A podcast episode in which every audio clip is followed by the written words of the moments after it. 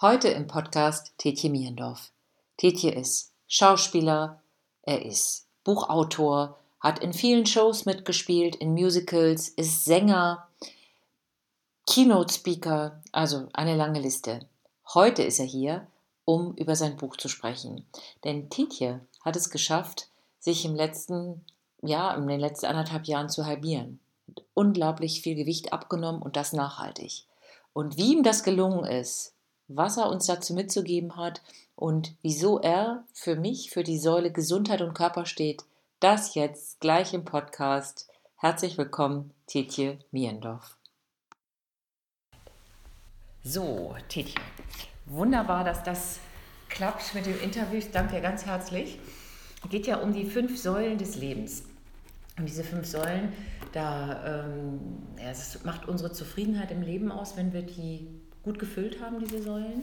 Und da du ja jemand bist, der besonders in einer Säule, wie ich finde, bestimmt auch in den anderen, aber für eine stehst du für mich ganz besonders, nämlich diesem Thema Körper und Gesundheit. Und da hast du ja ganz viel erreicht, verändert. Und da würde ich jetzt in dem Interview gerne mit dir darüber sprechen. Aber zunächst einmal, ähm, du bist ja bekannt, vielleicht kennen dich noch nicht alle. Oder nicht erst, mehr? oh, das glaube ich nicht. Also ich glaube, da bist du nicht so schnell zu vergessen. Aber äh, sag doch mal, wie bist du denn zu dem geworden, der du so bist? So ein paar Schlaglichter auf deinen äh, Lebenslauf, die würde ich gerne erstmal werfen. Wie bin ich der geworden, der ich bin? Das ist äh, lustig, weil das eine der zentralen Fragen meiner ganzen Veränderung eigentlich ist. Ähm, aber um mal bei der öffentlichen Wahrnehmung zu bleiben, ähm, ich habe 1988 meinen Realschulabschluss gemacht. Und äh, da mein Vater damals seinen Job gewechselt hatte, war dann in der Familie Geld natürlich ein großes Thema, weil er erstmal weniger verdient hatte. Und äh, meine Eltern gesagt haben, pass auf, du musst uns jetzt helfen, du musst finanziell was beisteuern, bitte mach eine Lehre, mach eine Ausbildung. Und habe ich dann bei Mercedes angefangen als Kfz-Elektriker meine Lehre zu beginnen und äh, fand das ganz fürchterlich und habe da richtig gelitten. Und äh, all meine Freunde aus der Klasse, die sind auf eine weiterführende Schule gegangen, um Abi zu machen. Nur ich war der Einzige fast, der eben da in der Werkshalle stand und Stahl feilen musste. Und ähm, naja, da haben sich meine Lehrer zum Glück eingesetzt, dass ich ein Stipendium bekommen konnte. Und so konnte ich dann Abi machen, weil ich damals halt als ja, Sprachentalent galt und die gesagt haben, das wäre Verschwendung, wenn du jetzt irgendwie den Rest deines Lebens Rücklichter einbauen musst. Na, dann habe ich dann Abi gemacht und ähm, hatte vom Bund dann T5 bekommen, bei der Musterung, Gott sei Dank. Musste also nicht zum Bund. Dann habe ich gedacht nach dem Abi, okay, was machst du jetzt? Hm, hm, hm. Äh, und da ich zu der Zeit während der Abi-Zeit schon ähm, im Theater, im Vorderhaus gearbeitet hatte, habe ich gedacht, okay, ich mache mal den Sprung hinter die Bühne und gucke mal, was da so los ist, weil mich das interessiert. Habe dann da einen Job angenommen als Ankleider und äh, das war hier in Hamburg beim Phantom der Oper. Und während der Zeit habe ich dann meine ersten Gesangs- und Schauspiellehrer kennengelernt. Und äh, für mich war es immer nur so ein Hobby und die haben mir Stunden gegeben, kostengünstig oder auch umsonst. Fand das ganz toll. Und dann bin ich dann, ähm, habe ich mir überlegt, gut, ich möchte Sänger werden, vielleicht Gesang studieren. Und ähm, habe mir dann aber gedacht, mach mal erst meine Ausbildung. Dann habe ich was ganz anderes gemacht, eine kaufmännische Ausbildung, nämlich eine Banklehre weil ich in Mathe immer die absolute Null war und ich solche Herausforderungen dann mag, einfach mal das anzugehen, was ich überhaupt nicht kann. Da dachte ich mir, okay, ein Jahr, neun Monate ist eine überschaubare Zeit, selbst wenn es ganz schlecht läuft und fürchterlich ist, ist es ein gutes Training, auch einfach mal irgendwas durchzuziehen. Und das habe ich dann gemacht und es war wirklich, ehrlich gesagt, eine gute Schule. Ich habe dann als Jahrgangsbester abgeschlossen, obwohl ich in Mathe die absolute Niete bin. Wo hast ähm, du die Ausbildung gemacht? Hier in Hamburg bei der, bei der Vereins- und Westbank damals. Also jetzt Vereinsbank oder Hypo-Vereinsbank, die hat ja ein paar Mal den Namen geändert und fusioniert. Ähm, und ähm, ja, während dieser Zeit, muss ich ehrlich sagen, während der Banklehre habe ich unglaublich viel über Schauspiel gelernt. Weil wir da, ich habe ja hier in der Filiale am Mittelweg gearbeitet zum Teil und wir da irgendwie Sachen an die Kunden verkloppt haben, das darf man keinem Menschen erzählen. Also gegen die Überzeugung der ganzen Mitarbeiter haben wir da Fonds verkauft. Tja, und die Filiale wollte mich dann auch gerne haben, aber ich habe dann dankend abgelehnt. Ähm, und dann kam das Angebot, halt während der Banklehre schon Theater zu spielen. Äh, dann habe ich mein erstes Musical bekommen, neben der Banklehre. Habe dann Grease gespielt im Imperialtheater auf der Ach, Reeperbahn. Toll. Fünf Shows die Woche da gespielt und dann ähm, tagsüber die Banklehre gemacht. Ja. Toll. Und dann war die Banklehre zu Ende, ich habe ein Dreivierteljahr weitergearbeitet und dann habe ich mir überlegt, okay, ich gebe mir mal ein Testjahr im Musical und dann kam das Angebot, Grease wieder aufzunehmen und äh, habe ich mir das vom Steuerberater durchrechnen lassen. Das waren gerade mal 100 Euro, äh, 100 Mark damals netto Unterschied. Da habe ich mir gedacht, naja gut, okay, fünf Shows die Woche oder 40 Stunden in der Bank. und dann war die Entscheidung ganz leicht. Toll. Und dann bin ich beim Musical hängen geblieben. Ja. Und wenn du sagst, beim Musical hängen geblieben, wie, ähm, wie lange hast du das dann gemacht? Oh, ich habe das eigentlich immer mal wieder mit kürzeren Pausen von 95 bis 2009 gemacht. 2010, genau. Ach nee, da kam ja noch Sister Act 11, 12 und dann Wunder von Bern. Also eigentlich fast bis vor zwei Jahren, kann man sagen. Also Musical war immer ein großes Thema. Jetzt vor zwei Jahren habe ich Shrek gespielt als letztes. War zwei Jahre beim Wunder von Bern, zwei Jahre Sister Act, äh, fünf Habe ich Jahre. dich da wahrscheinlich auf der Bühne gesehen. Höchstwahrscheinlich, ja. Ja, toll. Mhm. Und dann aber auch noch Fernsehen nebenbei, ne? Genau, 2004 kam dann das Fernsehen dazu. Dann dachte ich mir, ich habe jetzt überall so Glück gehabt, als Sprecher auf der Bühne und so weiter und so fort. Ich probiere es jetzt einfach auch mal beim Fernsehen. Das ist ja so die logische Konsequenz. Dann habe ich gesagt, hallo, ich bin Tete, ich möchte ins Fernsehen. und äh, ein paar Jahre später, äh, Quatsch, ein paar Wochen später, kam dann die Anfrage äh, von der ZPF, und das war damals noch die Agentur vom Arbeitsamt für Schauspieler. Und die haben gesagt, so, ja, wir haben da so eine Anfrage, ich schicke dir mal das Fax rüber. Dann habe das Fax weitergeleitet bekommen, da stand drin, wir suchen einen großen, dicken, objektiv nicht gut aussehenden Schauspieler. Wir dachten dann Tetje Mierendorf. Oh, Vielen Dank. Und äh, dann bekam ich halt meine erste große Rolle. Das war mein großer, dicker, peinlicher Verlobter. Da habe ich dann gleich ein fettes Millionenprojekt auf die Schultern gelegt bekommen. Hier, mach mal. Oh. Ja, und das Ding wurde ein riesiger Quotenhit. Das ging durch die Decke. und wie war das für dich? Was hat sich da verändert? Eigentlich alles. Also sehr, sehr viel. Ich ähm, wurde plötzlich eigentlich von einem Tag auf den anderen auf der Straße erkannt und hatte so gut wie keine Privatsphäre mehr. Damals war es ja noch alles viel heftiger, was so Einschaltquoten anging. Das, das, das verteilt sich ja jetzt alles noch viel mehr. Aber wir hatten in der Finalsendung fast 5 Millionen Zuschauer. Wenn man das mal durchrechnet, irgendwie, das ist jeder 40. Deutsche. Ähm, nee, was rede ich da? Kann nicht wahr. Ich, ich das sind meine mathe Ich wollte gerade sagen, ich habe auch eine Banklehre gemacht. Das wäre mir jetzt nicht aufgefallen, wenn du das gesagt hättest. Ich habe es auch nicht so mit Zahlen. Jeder 16. Deutsche. So, bei welcher Bank? Bei der Deutschen. Ah ja, okay. Auch Jahrgangsbeste und habe am zweiten Tag gewusst, dass das nichts für mich ist. Also Ja. sehr hanseatisch-artig Ja. durchgezogen. Mhm. Cool. Jeder 16. Guck mal. Wenn, also mal gucken, ob ich das schreibe. Das rechne ich dann vorher lieber nochmal nach, sonst kriegen wir nachher Zuschriften. Und äh, war das erstmal was Positives oder? Ja, also ja? die erste Woche fand ich, ach Mensch, berühmt sein ist ja toll. Mhm. Ähm, und dann dachte ich so, ja, jetzt äh, reicht's auch. Jetzt Mhm. möchte ich gerne wieder ein bisschen Privatleben zurückhaben. Ähm, und damals war es dann zum Glück noch nicht so schlimm mit diesen ganzen Fotohandys. Ähm, das ist dann im Laufe der Jahre noch viel extremer geworden. Mhm. Aber das hat sich beruhigt. Also, Aber die Rolle damals war ja auch schon sehr, ähm, wie soll ich sagen, also ich war ja bekannt dafür, dass ich mich halt schlecht benehme. Das war ja mein Job in dieser Sendung. Und ähm, entsprechende Leute habe ich dann, sagen wir mal so, auf der Straße auch angezogen. Hey Digga, die kenne ich doch aus dem Fernsehen. Ah, okay. Ah, okay. Diese Geschichte. Und das war dann doch schon echt unangenehm. Ich hatte ja meine, meine Frau dann damals kennengelernt. Und ähm, da waren wir dann, wir saßen beim Italiener und wollten einen ganz romantischen Abend mal haben, nach langen Monaten mal wieder.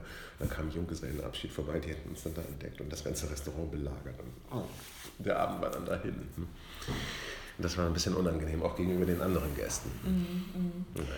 Und äh, ja, jetzt, das ist ja dieses Thema Beruf, Berufung.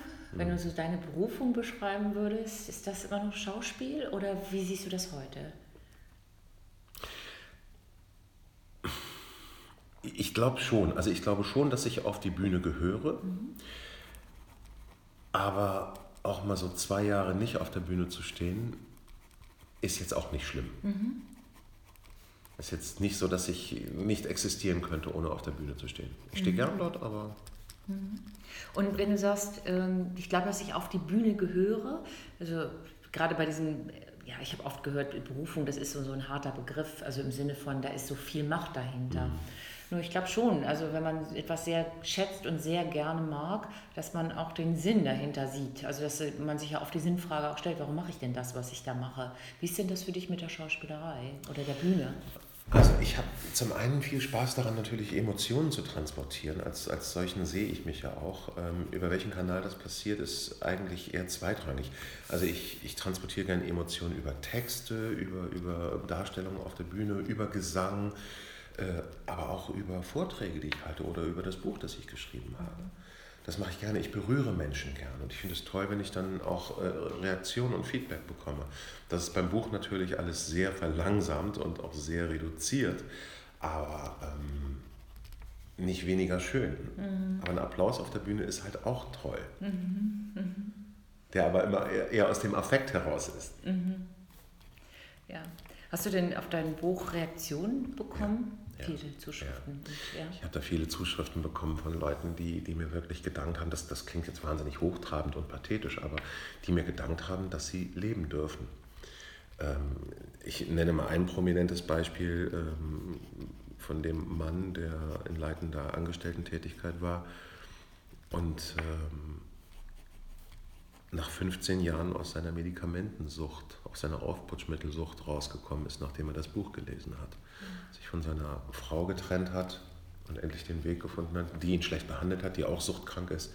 Und ähm, das macht mich dann natürlich demütig und, und, zeigt mir auch diese massive Verantwortung, die ich mit diesem Buch trage. Mhm. Ja, erzähl doch mal. Erzähl doch mal über das Buch und über vor allem die Säule, weshalb wir sprechen, nämlich das ja. Thema Körper und Gesundheit. Denn da gab es ja einen Auslöser, das hatte mich sehr berührt. Ich habe genau. dich ja erlebt in einem deiner Vorträge. Das hat mich wirklich sehr berührt, wie du das erzählt hast. Und äh, darüber hast du ja auch das Buch geschrieben. Erzähl doch einfach mal. Ja, ich bin sehr ausschweifend geworden. Nee, nee, wunderbar. Das ist genau das, was ich mir gewünscht habe. Überhaupt nicht ausschweifend. Drück den Knopf nicht, drück ihn nicht. ähm, ja, also ich habe nach äh, über 40 Jahren Fettleibigkeit eigentlich ähm, 2012 dann unerwartet noch meine Tochter bekommen. Ähm, und das hat mir eigentlich nach diesen ganzen Jahren des ausschweifenden Lebens schon gezeigt, oh Mensch, da ist plötzlich jemand, für den du Verantwortung hast. Mhm. Davor habe ich eigentlich immer so gelebt, als würde ich keine 50 Jahre alt werden. Wäre ich ja wahrscheinlich auch nicht. Mhm. Ähm, ich habe jetzt nicht gesoffen oder geraucht oder sowas, aber ich war halt zuckersüchtig, mhm. kann man mit Fug und Recht sagen.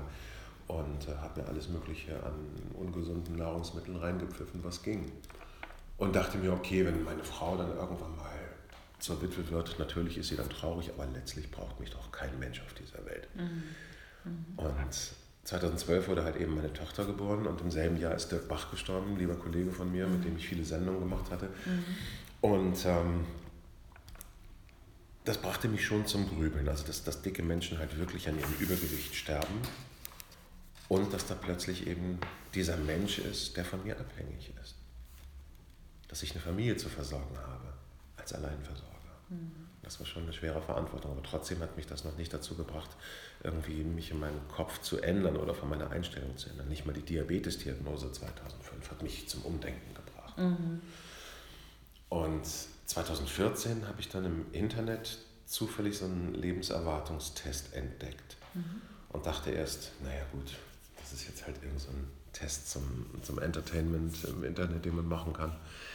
Aber dann habe ich gesehen, der wird von einer Uni herausgegeben in der Schweiz und äh, der basiert schon auf äh, statistischen Daten und auf äh, wissenschaftlichen Untersuchungen. Und da kam dann als Ergebnis heraus, du hast noch zwei Jahre. Du wirst 44 Jahre alt. Und dann kamen natürlich so Gedanken so, okay, das ist nur ein Internettest, nicht so ernst nehmen. Und äh, auf der anderen Seite kamen dann aber auch so Gedanken so, okay, in zwei Jahren, ich möchte meine Tochter aufwachsen sehen. Meine Tochter ist in zwei Jahren vier. Mhm. Und dann muss sie sagen, wo ist denn dein Papa? Ja, der ist im Himmel. Und das war dir vorher nicht so bewusst? Also nicht so, dass, also was anderes ist es, das dann schwarz auf weiß zu sehen? War das wirklich so der Auslöser? Ich habe das abstrahiert. Ja. Ich, mhm. Das jetzt so schwarz auf weiß zu sehen, da ist ja jetzt kein, da, das, das ist ja einfach nur eine Zahl, die da auf dem Bildschirm erscheint und kein Arzt, der irgendwie euphemistisch das Ganze noch verpackt und sagt so, okay, sie müssten mal. Mhm. In den Aussagen der Ärzte waren ja immer viel zu viel Konjunktive. Mhm. Äh, aber so deutlich gesagt, 44, Alter, in zwei Jahren bist du tot, wenn du so weitermachst. Mhm. Das hat keiner. Und das hätte ich mir mal gewünscht. Mhm.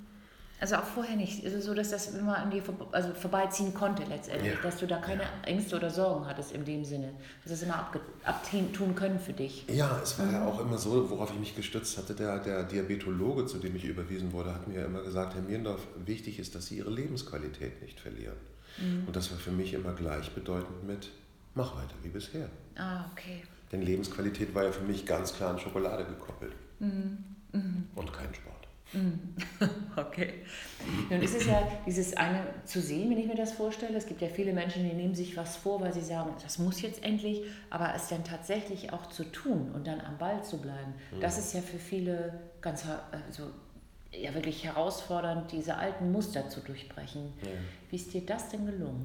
Also ich muss dazu sagen, es gab ja dann noch den, den entscheidenden Verstärker dieses Erlebnisses, dieses Tests. Äh, und zwar habe ich ja in der nächsten Nacht dann diesen Traum gehabt, ähm, wo ich meine Tochter auf dem Fahrrad gesehen habe. Sie fuhr im Park äh, davon und daneben lief dann meine Frau und äh, lachte und freute sich, dass meine Tochter jetzt endlich Radfahren kann. Und daneben lief dann der Vater der Familie und das war ein fremder Mann, das war nicht ich. Also ich spielte überhaupt keine Rolle mehr im Leben meiner Familie. Mhm. Und da bin ich halt, Gänsehaut, wenn ich das höre, ja. ja. Und mhm. dann bin ich halt morgens aufgewacht und habe Rotz und Wasser geheult und gedacht, ich will nicht mehr dick sein, ich will leben. Mhm. Und das war eigentlich so, das war der, naja, der Eimer Wasser, der das fast dann zum Überlaufen mhm. brachte. Mhm. Ähm, und das versuche ich eben bei anderen Menschen auch zu provozieren, diese, diese Emotionalität. Ich versuche das in dem Buch auch klar zu machen, zu sagen, okay, es gibt nun mal Beweise. Natürlich kann es gut gehen und ihr gewinnt diese Wette. Fresst, sauft, macht, was ihr wollt oder raucht, kein Problem, nehmt eure Drogen. Vielleicht werdet ihr 70, vielleicht werdet ihr 80. Alles kein Thema. Vielleicht gewinnt ihr diese Wette. Aber nach allen Regeln der Wahrscheinlichkeit werdet ihr so nicht alt oder zumindest im Alter nicht glücklich. Und viele Leute sagen ja immer so, ja, dann kann ich aber wenigstens mit 60 sagen, ich habe gelebt. Hm. Dann sage ich, ja, aber ihr vergesst dann die acht bis zehn Jahre, die ihr noch im Pflegeheim liegt und euch von fremden Leuten waschen müsst, während hm. ihr eine Decke starrt.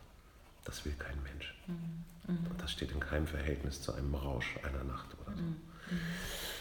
Ähm, und ich versuche dann eben durch, durch kleine Fantasiereisen, die ich mir selbst ein bisschen ausgedacht habe, die Leute dahin zu kriegen, sich einmal vorzustellen, wie es ist, wenn sie alt sind mhm. und kurz vorm, vorm Tod stehen, auf ihr Leben zurückblicken und sich selbst fragen, was würdest du anders machen?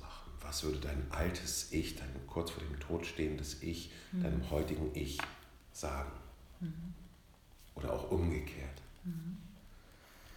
Und hattest du dieses Wissen damals schon? Also jetzt, äh, in die, äh, wenn wir nochmal so in die Zeit zurückgehen, die du beschrieben hast, mit dem Traum, mit dem zwei Jahre nur noch zu leben und dann jetzt was zu verändern.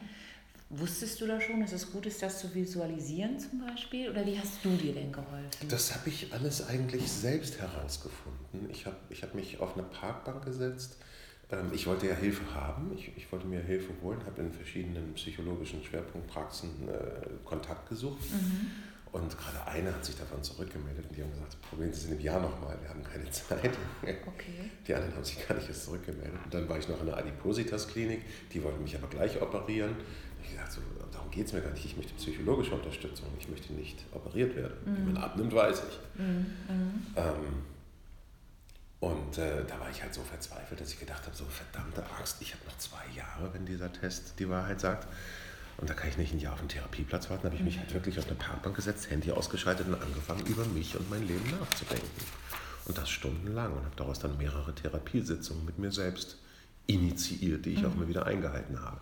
Und da bin ich dann nach und nach dann darauf gekommen, was funktioniert. Und dazu gehörten dann eben diese Visualisi Visualisierungen. Visualisierung. Visualisation. Bildmachung. also hast du wirklich selbst nachgedacht. Und äh, was waren das so für Gedanken, wenn ich mir das jetzt so vorstelle, du da auf der Parkbank mhm. mit diesem Ziel vor Augen, wirklich so abnehmen zu wollen, dass du von dir sagen kannst, ich bin jetzt so, wie ich mich mag, körperlich, so, so möchte ich sein. Und da ist ja noch ein Weg dazwischen gewesen. Du hast genau. erzählt, wie viel, wie viel Kilo hast ja. du damals in, in 68, ja, genau. 68 Kilo hast du abgenommen. Also, boah, ja, das ist, das ist ja unglaublich. Das ist ja so viel, wie ich jetzt so bin. Ja? So. Also insgesamt war es wahrscheinlich noch mehr. Also ich, ich, konnte mich ja nicht richtig wiegen. Der höchste gemessene Wert waren 174, aber es waren noch deutlich mehr. Es waren um die 180 sicherlich. Also 180 locker. Das ist ja total beeindruckend. Um, ähm, manchmal sagen ja Menschen, wenn sie so ein Ziel vor sich haben und dann aber sehen, was sie dafür gehen müssen, dass sie sagen, das schaffe ich sowieso nicht oder das fange ich gar nicht erst an. Das ist ja so unrealistisch zu schaffen. Mhm. Äh, das schreckt mich ab. Ähm, ging, hattest du solche Gedanken auch mal? Nee, komischerweise nicht. Ähm, aber das lag auch daran, dass ich mir von Anfang an klar gemacht habe, dass die Erreichung des Ziels ein Leben lang dauern wird. Mhm. Ich bin nie am Ziel. Mhm. Ich kann mich immer nur auf den Weg machen und muss mich darauf einstellen, dass es das Gewichtsreduktion oder auch das Halten des Gewichts einfach eine lebenslange Aufgabe ist. Denn das ist ja leider der Irrtum bei vielen Leuten. Also alle wollen ja schlank sein, keiner will abnehmen. Und die meisten Leute fragen mich, eine der ersten Fragen ist, wie lange hast du dafür gebraucht? Mhm. Da sage ich, falsche Frage, mhm. weil ich nie fertig sein werde damit. Mhm. Und ähm, das ist ja so, wenn man, wenn man in die Bank geht und, und sich für einen Ausbildungsplatz bewirbt, dann sagt man auch nicht, in wie vielen Jahren kann ich denn damit rechnen, Vorstandsvorsitzender zu werden? Also das Oder ist, pensioniert. genau. Das ist irgendwie keine so richtig coole Frage für eine mhm. Karriere. Okay, also das war dir von Anfang an klar? Ja, mhm. weil ich ja schon vorher Diäten gemacht hatte und ja ah, auch okay. erfolgreich war mit Diäten. Mhm. Aber dann immer dieser Jojo-Effekt kam. Mhm. Da war mir klar, okay, das liegt daran, dass ich immer wieder in alte Muster verfalle. Mhm. Und ich habe mir zur Regel gesetzt, jeden Tag ins Fitnessstudio gehen. Mhm. Schaffst du das auch, wenn du auf Reisen bist? Also immer? Machst du ja, das immer jeden Tag? Ja, ja. Mhm, klasse. Und irgendwas geht ja auch im Hotelzimmer. Mhm. mhm. Also schwierig ist natürlich bei dem Dreh, der jetzt irgendwie bis nachts um drei geht und dann mhm. morgens um fünf wieder hoch. Mhm. Das ist schon sehr schwer. Aber Machst du trotzdem aber? Ja, das ist jetzt so in der Konstellation noch nicht vorgekommen, aber ähm, ja, jeden Tag Sport. Klasse. Ja, und wie hast du dann angefangen? Also ich sehe dich da jetzt noch auf der Parkbank sitzen, so, so Therapiesitzung mit mir selbst. Mhm. Das finde ich ein schöner Begriff, weil ich glaube, das braucht es immer wieder, dieses Innehalten und zu gucken, ja. wo stehe ich, was will ich. Wir lenken uns ja ständig mit irgendwelchen Themen ab. Mhm. Sei es Handy und wenn mhm. das mal wegfällt, dann denken wir nach über das Auto, das man wieder zur Inspektion muss mhm. oder wir müssen mal wieder renovieren oder, oder, oder. Tausende Gedanken, aber über uns selbst machen wir uns fast nie Gedanken. Mhm. Mhm. Und das ist eigentlich dramatisch, weil ohne uns, unsere Existenz ja irgendwie alles dann doch wertlos ist. Und magst du mich mal ein bisschen daran teilhaben, was ist ja. dir so durch den Kopf gegangen da auf der Parkbank? Also noch bevor ich angefangen habe, mir Ziele zu setzen, habe ich mich erstmal gefragt, welche Funktion hat eigentlich das Übergewicht in mhm. deinem Leben oder das Essen auch? Das sind, ja, das sind ja zwei unterschiedliche Dinge. Also einmal natürlich dieses sensorische Erlebnis beim Essen, was bei mir aber zumindest was den Geschmack anging, schon völlig verkümmert war mhm. durch die ganze Schokolade. Die ganzen Geschmacksrezeptoren waren ja schon äh, gekappt an den Spitzen. Da habe ich ja wirklich nur noch extreme Geschmäcker wahrgenommen. Mhm. Ähm, und das Essen hat halt irgendwie so eine, so eine umarmende Funktion. Also ich habe gemerkt, Essen ist immer für mich da. Mhm. Und durch die Ausschüttung des Dopamins in der also was, was durch die Schokolade provoziert wird, ähm, ging es mir immer gut. Und ich mhm. habe aber immer dieses Level gebraucht an mhm. Zucker und Schokolade, damit es mir gut geht. Was zu einer Dopaminresistenz führt. Das heißt, meine Emotionen sind an beiden Polkappen, also an beiden Enden äh flacher geworden. Diese, das bewirkt ja auch eben diese Dopaminresistenz, dass andere Aktivitäten, die mir Spaß bringen, Radfahren oder, oder keine Ahnung, irgendwie einen schönen Film gucken, ähm, dass das ja auch alles komplett emotionslos wurde ich, ich saß da irgendwie so fast katatonisch und habe dann irgendwie nur so die Dinge passieren lassen. Ich habe mich ja selbst an den Spielfeldrand gestellt und den anderen beim Leben zugeguckt. Mhm, mh. Nichts mehr gespürt. Mhm. Und das Essen hatte was dann mit, mit sich spüren zu tun. Und auch dieser, dieser dicke Bauch, der dann hing, zumindest war da irgendwas an meinem Körper zu spüren. Mhm. Und das ist dir da so klar geworden, als du angefangen hast nachzudenken. Ja. ja.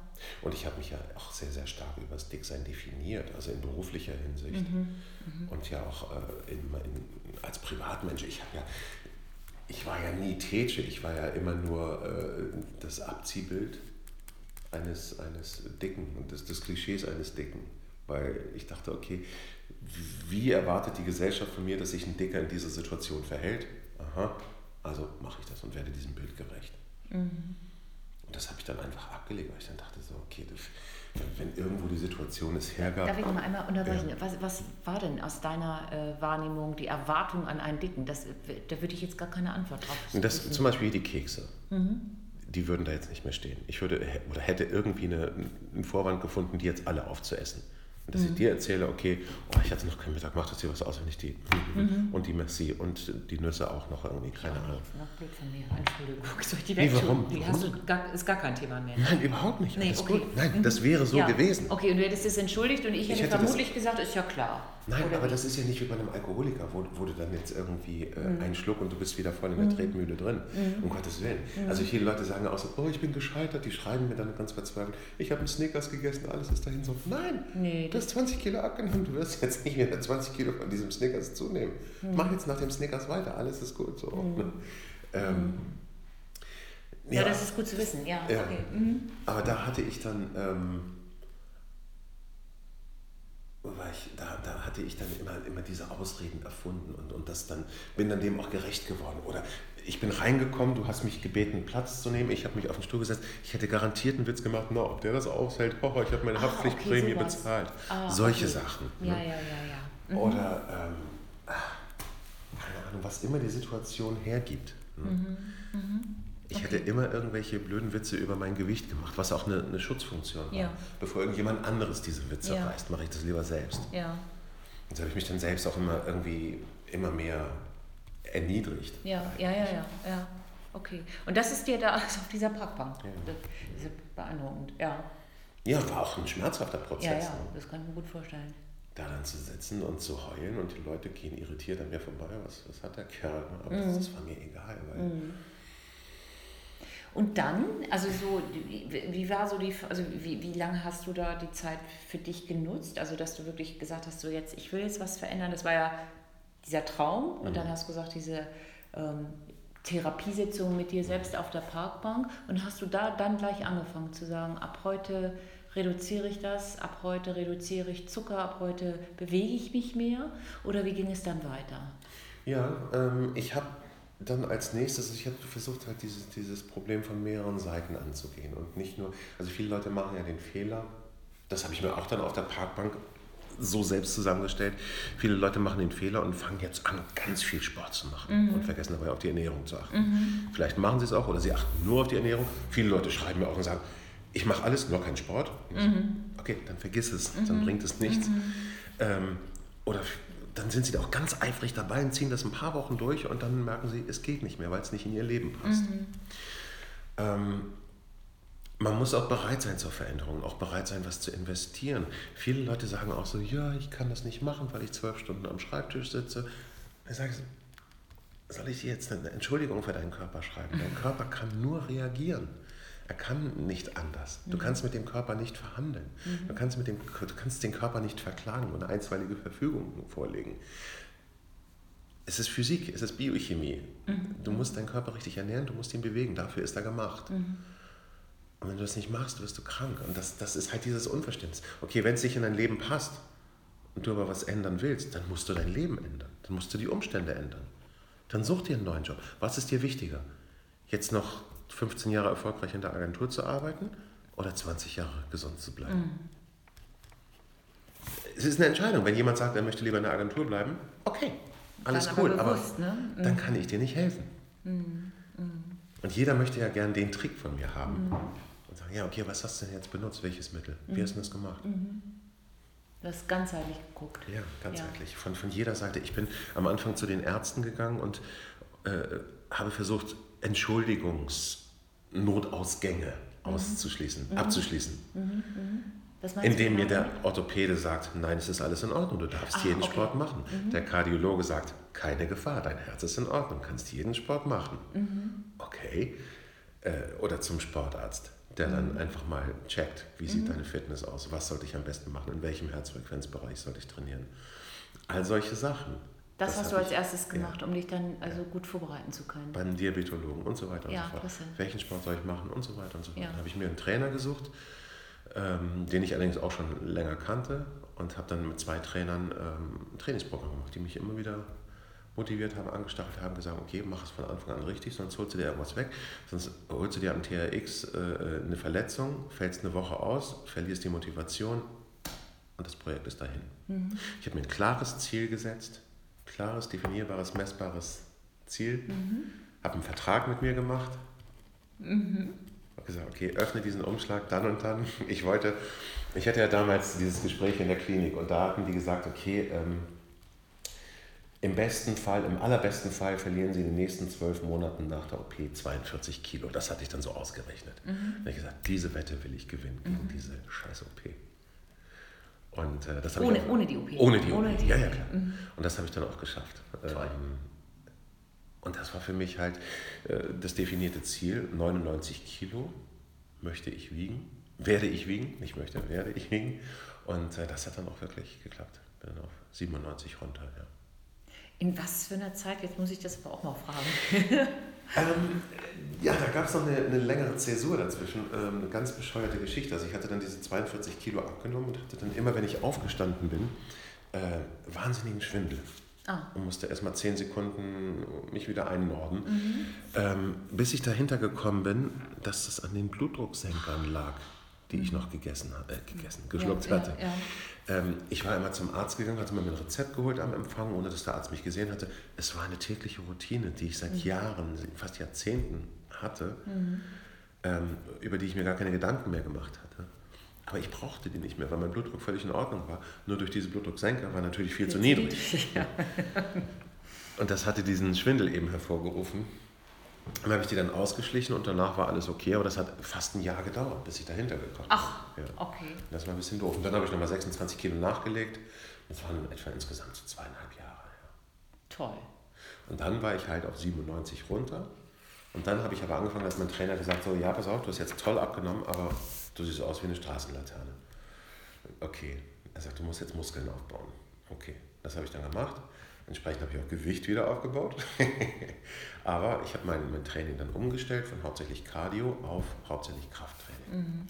Mhm. Jetzt mache ich halt fünf bis sechs Mal die Woche Krafttraining und ein bis zweimal die Woche Cardio. Also Cardio mache ich jeden Tag auch dazu, aber an zwei Tagen mache ich ausschließlich Cardio. Toll.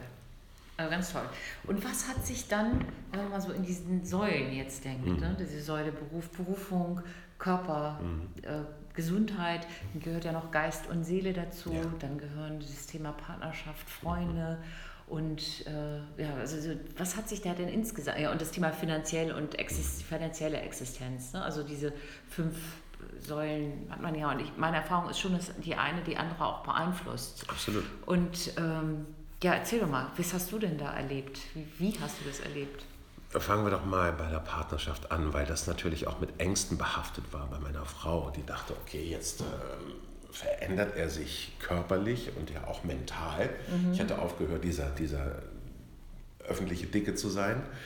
Ähm, jetzt wird er vielleicht auch für andere attraktiver und äh, kommt er vielleicht auf komische Gedanken, aber das muss man, da muss man dann auch als, als äh, sich Verändernder erstmal wieder diese Sicherheit geben und mhm. sagen, okay, mach dir keine Sorgen, das hat ja überhaupt nichts mit dir zu tun. Ich als Mensch äh, verändere mich im Kern ja nicht. Du kennst mich ja wie kein Zweiter. Mhm. Ihr gegenüber habe ich ja nie was gespielt. Mhm. Ähm, und meine Empfindungen haben sich ja auch nicht verändert. Mhm. Und ihre mir gegenüber ja auch nicht. Sie freut sich, dass ich natürlich schlanker geworden bin. Ähm, aber optisch war das überhaupt kein, kein äh, Hinderungsgrund. Mhm. Sie hat mhm. mich ja in meiner dicksten Phase kennengelernt. Mhm. mhm. Insofern, wie viel ehrlicher kann es von der Seite her aus sein? Mhm. Ähm, geht wirklich durch dick und dünn. Also ein klopptes Wortspiel, aber in dem Fall stimmt es halt wirklich einfach. Ähm, das Einzige, was halt ist, was ich immer wieder erzähle, ihre, äh, sie hat sich beschwert, dass mein Bauch halt abends auf dem Sofa nicht mehr so kuschelig ist. Also das ist halt das lösen wir mit dem Kissen, das ist alles okay. ähm, dann zum anderen, ähm, ja, in, in, beruflicher Hinsicht hat sich eigentlich nicht viel verändert. Denn ich hatte ja damals die Formate Schillerstraße und Freischnauze gespielt mit Improvisation. Nachdem diese beiden Formate dann halt nicht mehr waren, hatte sich auch der Dicke eigentlich irgendwann auserzählt für mich. Und ich habe in, in, den letzten Jahren ja hauptsächlich eben entweder Musical gemacht oder eben als Sprecher gearbeitet. Und äh, da waren eigentlich äh, da war kein Einbruch zu merken. Also vor allem als Sprecher äh, spreche ich jetzt eben auch dünnere Rollen, aber ich kriege auch immer noch die dicken Rollen. Das ist ganz gut, weil ich immer noch das Tempo und den Duktus drauf habe. Ah. Und das hilft natürlich. okay. Und ich weiß noch, wie behäbig dann so ein dicker sein kann. Also das, das funktioniert noch ganz gut. Ja, ja, okay. Also hast du dein Repertoire erweitert sozusagen. Ja, ja. Und es kommen interessanterweise mehr Moderationsanfragen. Mhm. Das, das, ist auch schön. Mhm. Und ich mache ja noch Galas, also ich singe ja noch ganz viel. Und, äh, mhm. ja. Und äh, so dieses andere beraten, unterstützen, auch so einen ähnlichen Weg zu gehen, äh, da Hilfe anzubieten, das ist ja dann durch dein Buch vermutlich gekommen, dass du da eine größere Präsenz dann hast und auch ja. viel nachgefragt wird. Ja, schon, aber das ist ach, schon eine ambivalente Geschichte, weil ähm, ich die Erfahrung gemacht habe, also ich gebe das gern weiter, aber von den Leuten, die es dann hören, ist dann leider weniger als die Hälfte dazu bereit, auch wirklich etwas zu verändern. Mhm. Die meisten hören sich das an und sagen, ja, toll, finde ich super, aber sind dann nicht bereit, ihr Leben zu verändern, was auch völlig in Ordnung ist. Mhm. Also es ist, ich bin da gerne Steigbügelhalter, aber die Arbeit müssen die Leute halt schon selbst machen. Mhm. Es sind halt Wahrheiten, die viele Menschen einfach nicht hören wollen. So. Mhm. Äh, das, das tut mir leid, das dann auch so drastisch zu sagen, aber ähm, doch ein sehr, sehr großer Teil möchte einfach nur den Trick hören. Also hätte ich jetzt ein Buch geschrieben, wo vorne drauf steht, wie Sie es schaffen, in vier Wochen 20 Kilo abzunehmen, wäre es wahrscheinlich ein Millionen-Bestseller geworden. Aber das kann ich nicht liefern, weil es nicht die Wahrheit ist. Mhm. Ja, das andere ist unbequemer, langwieriger, wie du sagst, ein lebenslanges Projekt, was mit Veränderung. Eben. Ja. Aber auch ein nachhaltiges. Mhm. Und die fangen mhm. nicht jedes Mal wieder an, mhm. von vorne. Mhm. Das heißt, wenn ich dich so richtig verstehe, ähm, so der Schlüssel war tatsächlich dieser, dieser Auslöser, den du brauchtest, um tatsächlich mhm. dich dann mit dir, mit deinen Themen auseinanderzusetzen mhm. und dann zu sagen, ich begreife jetzt, warum das so ist. Also erstmal dieses, warum habe ich so gelebt bisher, was ist für eine Schutzfunktion und dann tatsächlich klare Ziele und auch Unterstützung von außen, wie zum Beispiel ein Trainer, der, mit dem du dich verabredet hast zu Anfang Genau. Mal das Ziel, Vertrag mit dir selbst, das sind so die, die ja. Dinge, die dir dabei geholfen haben. Ja, und vor allem halt die Übernahme von Verantwortung. Mhm. Ähm, sich nicht mehr treiben zu lassen und nicht mehr sich als, als Opfer der Umstände zu sehen, sondern ja. selbst aktiv in die Hand zu nehmen. Und dazu sind auch viele Leute einfach nicht bereit. Ja. Weil sie sagen so, ja, wer ist denn für dein Leben verantwortlich? Also vielleicht gibt es natürlich Umstände, die dich dahin gebracht haben, du hattest eine schwere Kindheit, du hast äh, im Job Pech gehabt und so weiter und so fort. Aber aufstehen kannst du doch noch. Mhm. Immer wieder neu starten und, und etwas bewegen. Such nicht nach Ausreden in deinem Leben, sondern such nach Wegen, wie du deine Ziele erreichst. Mhm. Aber dazu musst du natürlich auch erstmal was ins Navi eingeben, bevor es dich losschicken kann. Ja, das ist schön, ja. Ja, das ist ja schon, also genau danach wollte ich dich eigentlich fragen, nochmal so eine Quintessenz, aber die hast du gerade genannt. Das ist ja tatsächlich du musst erstmal ins Navi eingeben, bevor du weißt, wo du hinfahren kannst. Ja, ja also ja. Und äh, das, was du da in dein Navi eingegeben hast, wie würdest du das denn heute auf den Punkt bringen? Ah, also äh, hab immer eine Adresse mehr, als du fürs Navi brauchst. Ähm, denn mit Erreichen des Ziels, ja, vor dem Spiel ist nach dem Spiel, nee, umgekehrt, nach dem Spiel ist vor dem Spiel, mit Erreichen des Ziels ist das Ziel noch lange nicht erreicht. Mhm. Oh Gott, ja, wie, wie, packt man das jetzt in schöne Worte? Der Weg ist das Ziel, ist zu abgedroschen. Ähm, naja, letztendlich, äh, das Thema, für das du stehst, sagt es ja. Also viele Menschen haben den Jojo-Effekt.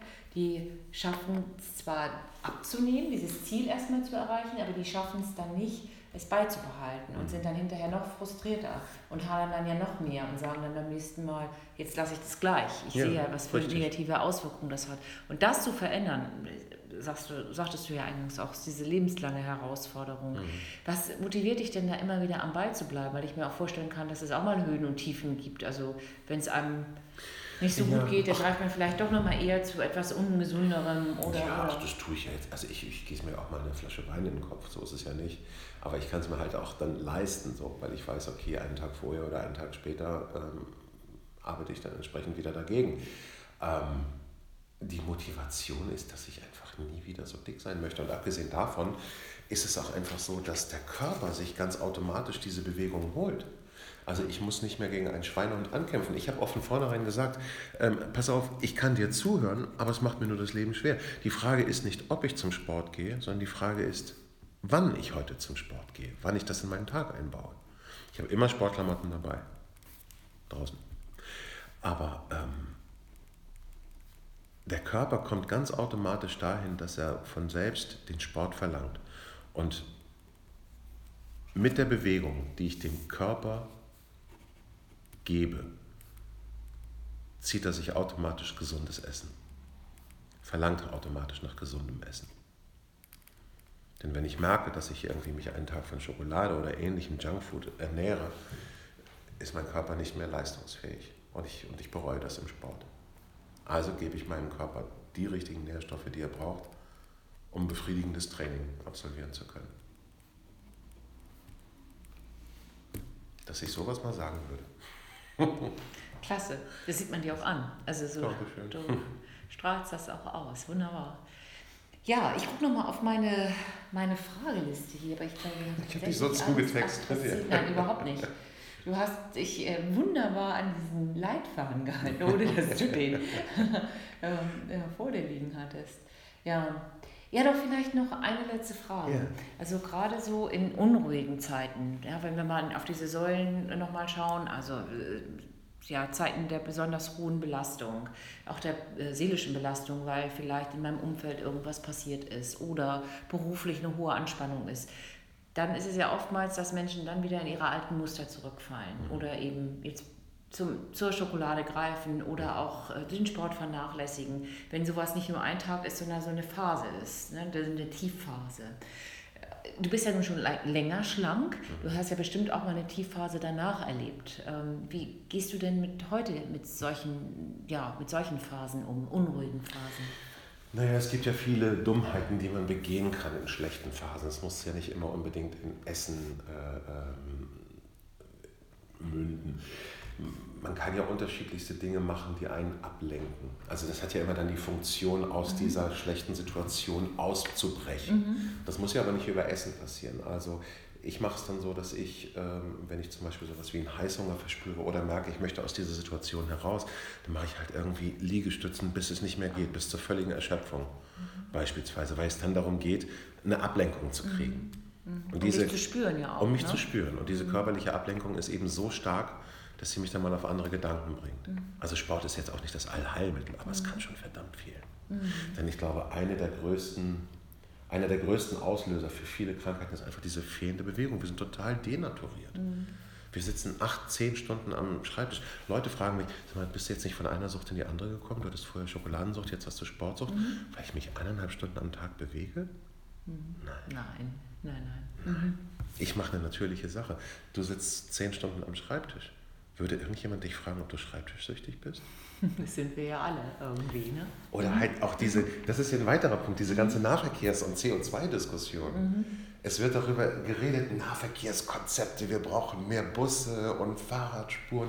Ja, bin ich auch dafür, aber vielleicht geht ihr auch einfach mal zu Fuß. Ja. Gut, ich bin jetzt, weil ich noch andere Dinge zu erledigen habe, auch nicht zu Fuß hier. Aber hätte ich keinen anderen Termin, wäre ich von Eppendorf hierher gekommen. Ja. Wenn ich von Eppendorf in die Schanze laufe, werde ich komisch angeguckt, ist dein Auto kaputt? Nein. Das sind so, Also auch das hast du umgestellt wahrscheinlich. Ja. Dass du jetzt viel mehr zu Fuß unterwegs bist, mit dem Fahrrad unterwegs bist, dich dauerhaft mehr bewegst. Das Ja. Aber in dieser ganzen, in dieser ganzen CO2-Diskussion denke ich auch so, ich habe kein 3-Liter-Auto, nein. Aber ich mache auch einfach viele Wege zu Fuß. Ich benutze keine Rolltreppenaufzüge und so weiter. Aber, Gibt es noch irgendwelche Gedanken, von denen du sagst, es ist wichtig, noch mitzuteilen, gerade Menschen, die was verändern wollen, die zu mehr Zufriedenheit, Ausgeglichenheit in ihrem Leben kommen? Du hast schon so viele tolle Sachen gesagt. Dann gibt es noch irgendwas, was wichtig wäre. also ich komme ich komm da eigentlich zurück zu dem Punkt, den ich schon gesagt habe. Übernimm Verantwortung für dein Leben, übernimm Verantwortung für andere. Verantwortung ist Autonomie und ähm, Verantwortung hinterlässt Spuren. Ja, das ist. Mhm. Ja, Verantwortung hinterlässt Spuren. Das ist ein schönes Motto. Titi, ich sage dir ganz herzlichen Dank. Ja, ich danke dir. Wunderbar. Schön, dass du dabei gewesen bist. Weitere Informationen, Blogbeiträge, Karrieretipps to go findest du auf unserer Homepage www.malstedt-tcc.de oder auf meiner Speakerseite anjamalstedt.com oder du schaust einfach mal auf unsere Videos zu den Karrieretipps to go auf YouTube. Bist du beim nächsten Gespräch, Interview wieder dabei? Dann schalt wieder ein zum Podcast Selbstführung. Ich freue mich auf dich.